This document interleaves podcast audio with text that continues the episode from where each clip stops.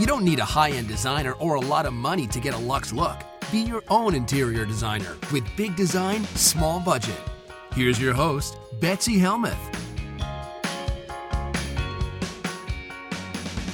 Hi, everybody. Happy late summer, early, dare I say, fall. It has been a really exciting summer for me. I did something I haven't done in years, which is pretty much just checked out.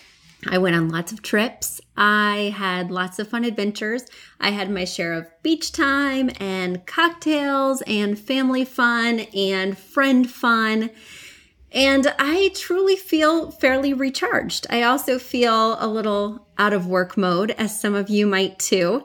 So getting back in the groove of the daily emails, of the weekly Facebook lives, the weekly podcasting has definitely felt like work. But I'm excited to be back.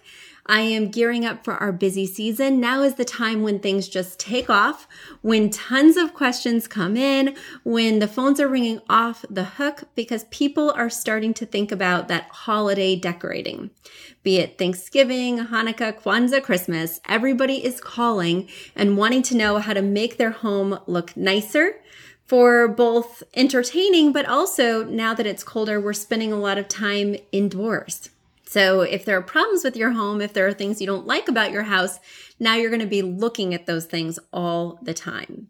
So people call in urgent situations really needing to get changes made quickly so that they don't feel so disconnected when they're at home. Well, you guys have been sending in your lovely questions while I've been away, and I cannot wait to dive in. So here we go. My first question this week came from Christina. And Christina asked me a very fun question. She wrote, Betsy, if you renovated your home recently, or even if you haven't, what would be on the top of your wish list? Would it be a mudroom? Would it be a better kitchen? Or maybe even extra storage? Thanks, Christina. And the answer that I have would be different than the answer that most of my clients have. So, if most of my clients were creating a dream list of what they would want to do if they were renovating their space, I think the majority of my city clients would say that they want to redo their closets. They need to maximize the storage space.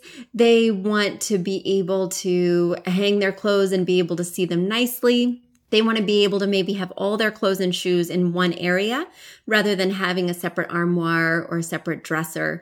So maximizing that closet space is typically the number one thing I hear my clients repeating over and over.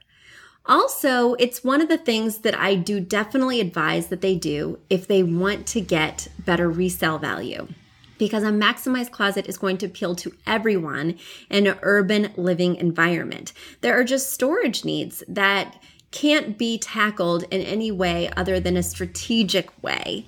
And so, maximizing those closets, whether it's a DIY home system, like a lot of my clients um, use a place called Creative Closets, or it's, oh, anyway, Google DIY custom closet system because basically you send in your measurements and you can work with someone online.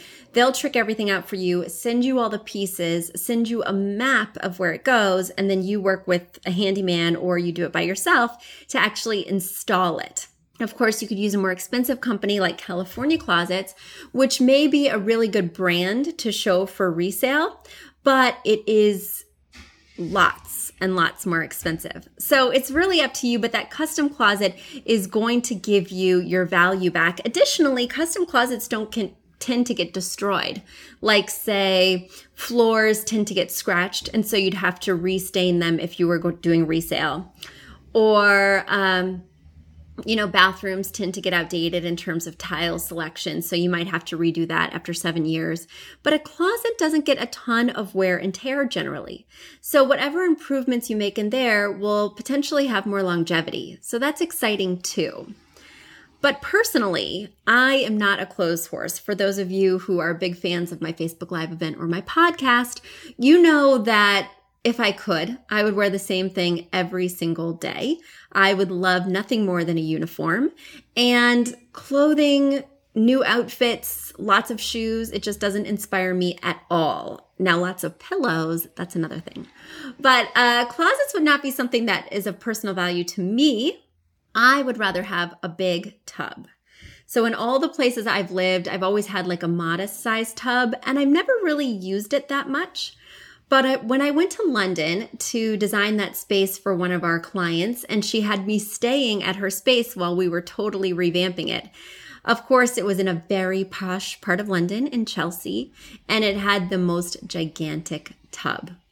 And every night after I would work and work and I'd be sore and I would have been at all these shops and lugging the bags on the double decker buses, well, I would get home to that delicious tub and I would fill it as high as it could go practically and soak my weary bones. And it was so rejuvenating. It was amazing.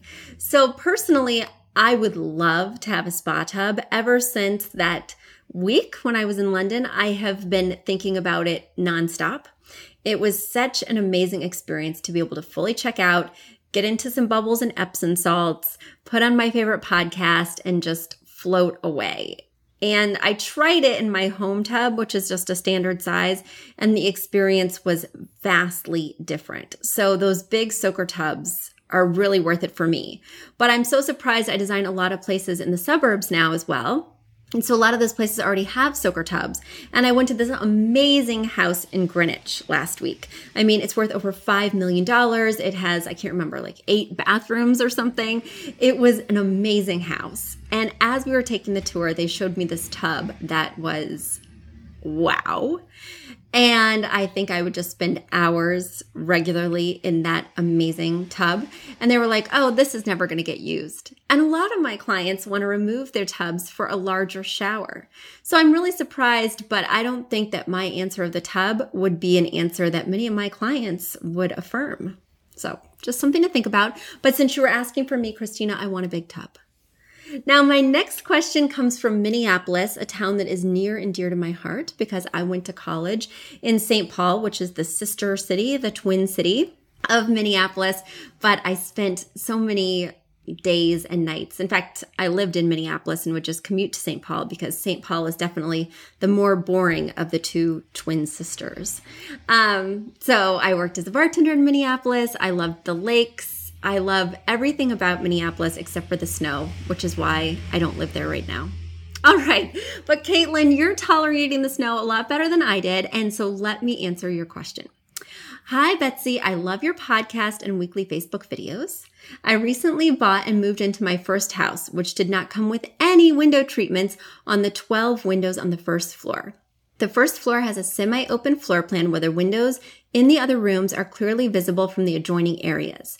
However, the window shapes, sizes, and trim vary. Some have dark wood trim and others have painted white trim. How do I mix and match window coverings that have some variation from room to room but still maintain a cohesive look? Thanks, Caitlin. And along with her email, Caitlin sent me an amazing video tour so that I could really get a sense of these different shaped windows and also the different trim colors. So first of all, congrats on having a lovely house in one of my favorite cities.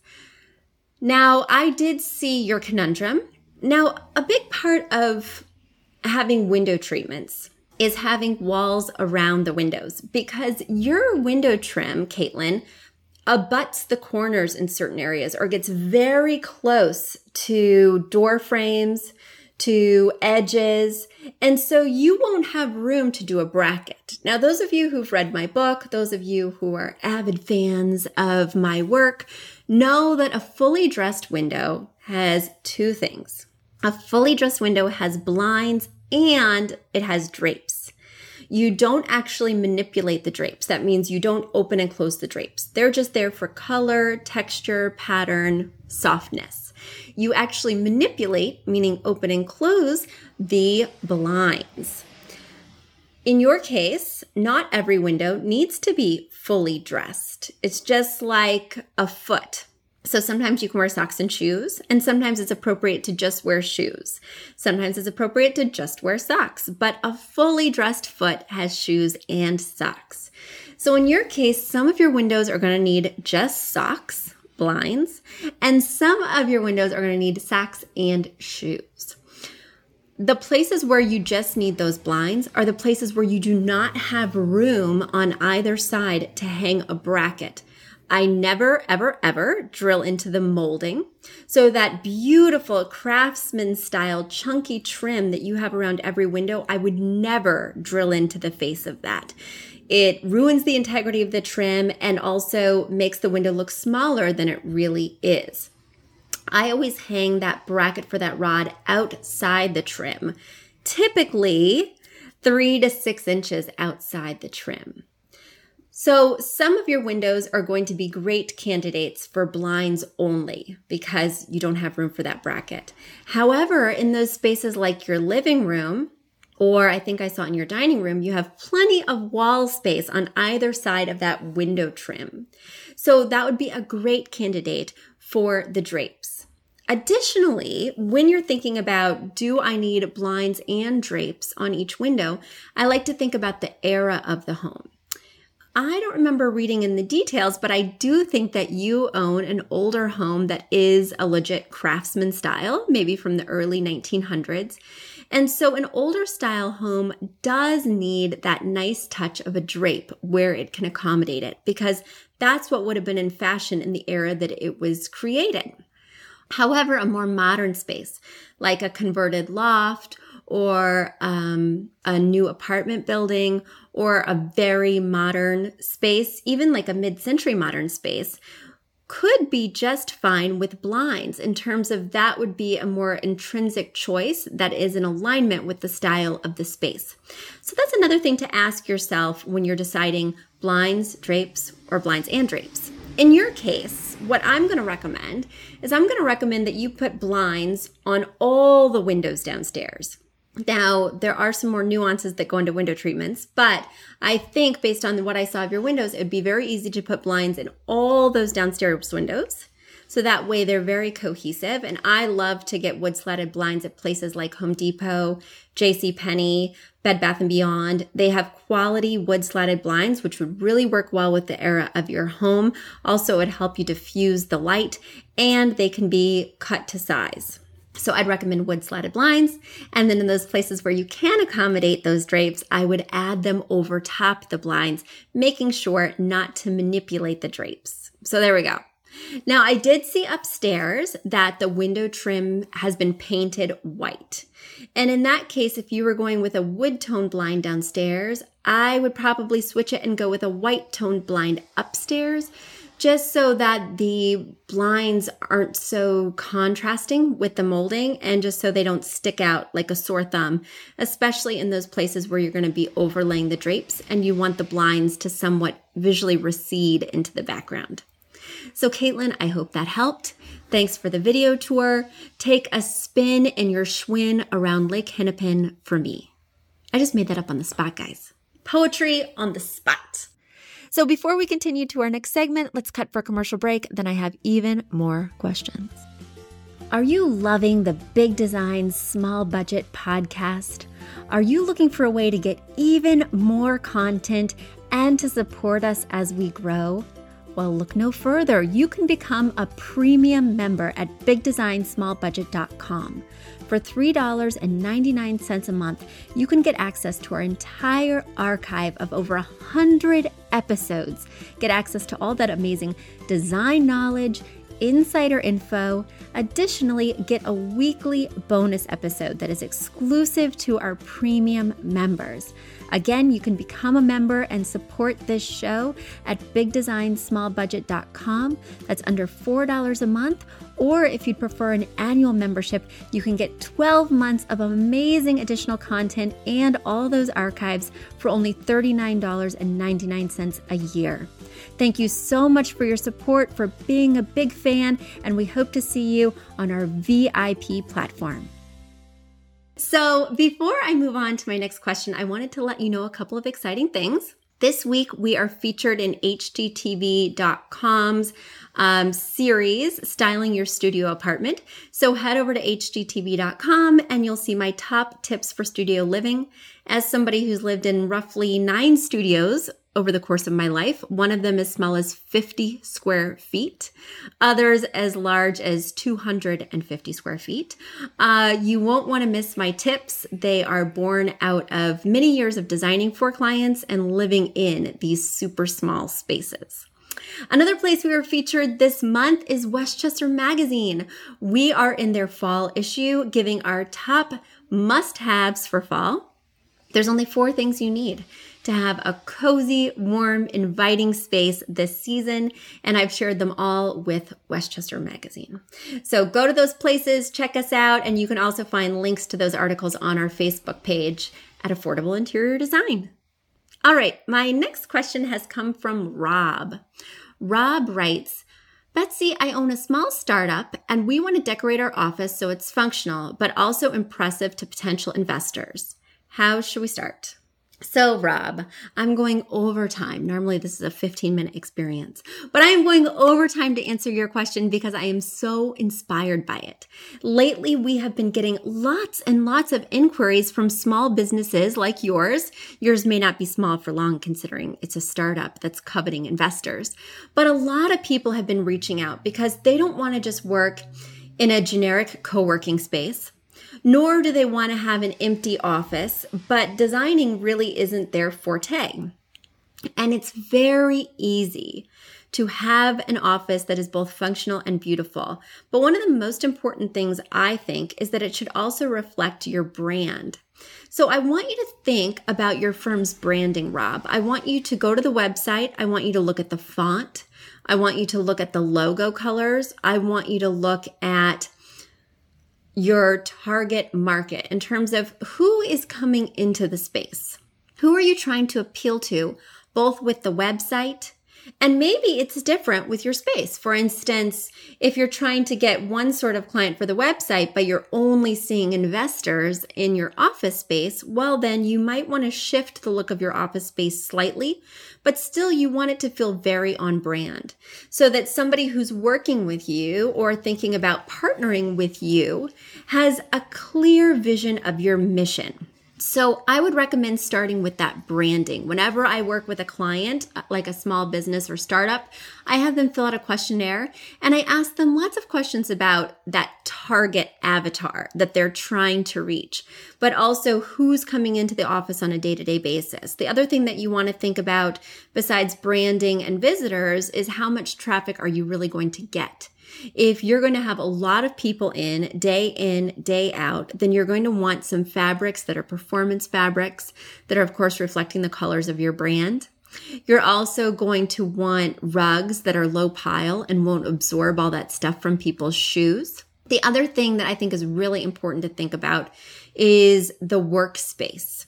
How much workspace do you need? I think a minimum is if you have every one of your employees go like this. So it's my chicken test, which I use for a couple of different things, but I love it for workspace because it not only covers the area that it would take for a laptop or a screen, but also it helps to incorporate the area where I might be writing a note or having some notebooks or having my cell phone within arm's reach.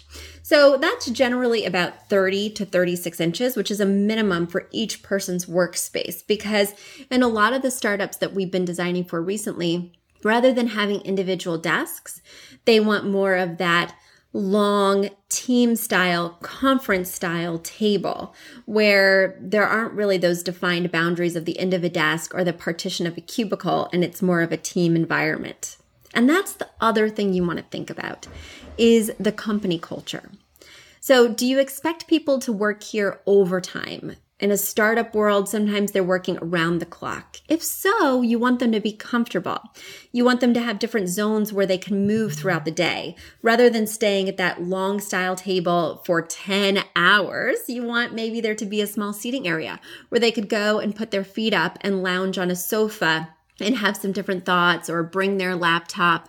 Maybe you want to have a different area in terms of privacy for a phone call. So these are all things to think about. Um, and they're things, I know it sounds like a lot, but they're things that I like to all kind of get down on paper from the start. Because you asked me, where do we start? And I think kind of mapping out all the answers to those different questions will give you an idea of what you're going to need in the space and what kind of image you want to project to those who are coming into the space. So, Rob, I hope that helped. Well, guys, it has been an awesome summer, and I can't wait to launch into fall with you all. Keep those questions coming at betsy at affordableinteriordesign.com. A big thank you to our amazing producer, Katherine Heller, to Aton and the MVCR House Band, and to Affordable Interior Design, the sponsor of this podcast and the premier place to get an amazing look on a budget. Check out affordableinteriordesign.com. If you guys love the show, the very best way to support us is by spreading the word. Tell your friends or write us an awesome review on iTunes. So until next week, guys, thanks so much for joining us, and I'll talk to you soon. Bye.